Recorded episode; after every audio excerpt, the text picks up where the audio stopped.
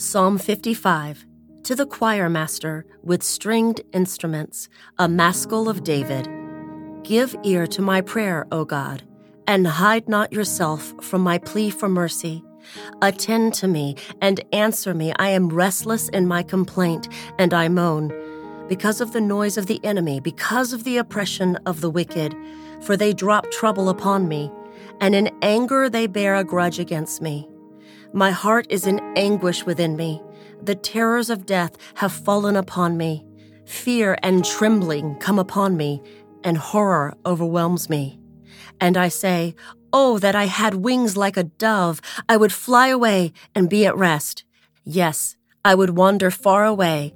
I would lodge in the wilderness. Selah. I would hurry to find shelter from the raging wind and tempest. Destroy, O Lord, divide their tongues, for I see violence and strife in the city. Day and night they go around it on its walls, and iniquity and trouble are within it. Ruin is in its midst. Oppression and fraud do not depart from its marketplace. For it is not an enemy who taunts me, then I could bear it. It is not an adversary who deals insolently with me, then I could hide from him but it is you, a man, my equal, my companion, my familiar friend. We used to take sweet counsel together. Within God's house, we walked in the throng. Let death steal over them. Let them go down to Sheol alive, for evil is their dwelling place and in their heart. But I call to God, and the Lord will save me. Evening and morning and at noon I utter my complaint and moan and he hears my voice. He redeems my soul in safety from the battle that I wage, for many are arrayed against me.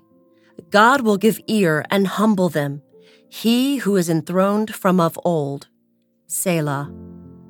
Because they do not change and do not fear God. My companion stretched out his hand against his friends. He violated his covenant. His speech was smooth as butter, yet war was in his heart. His words were softer than oil, yet they were drawn swords. Cast your burden on the Lord, and he will sustain you. He will never permit the righteous to be moved. But you, O God, will cast them down into the pit of destruction. Men of blood and treachery shall not live out half their days, but I will trust in you.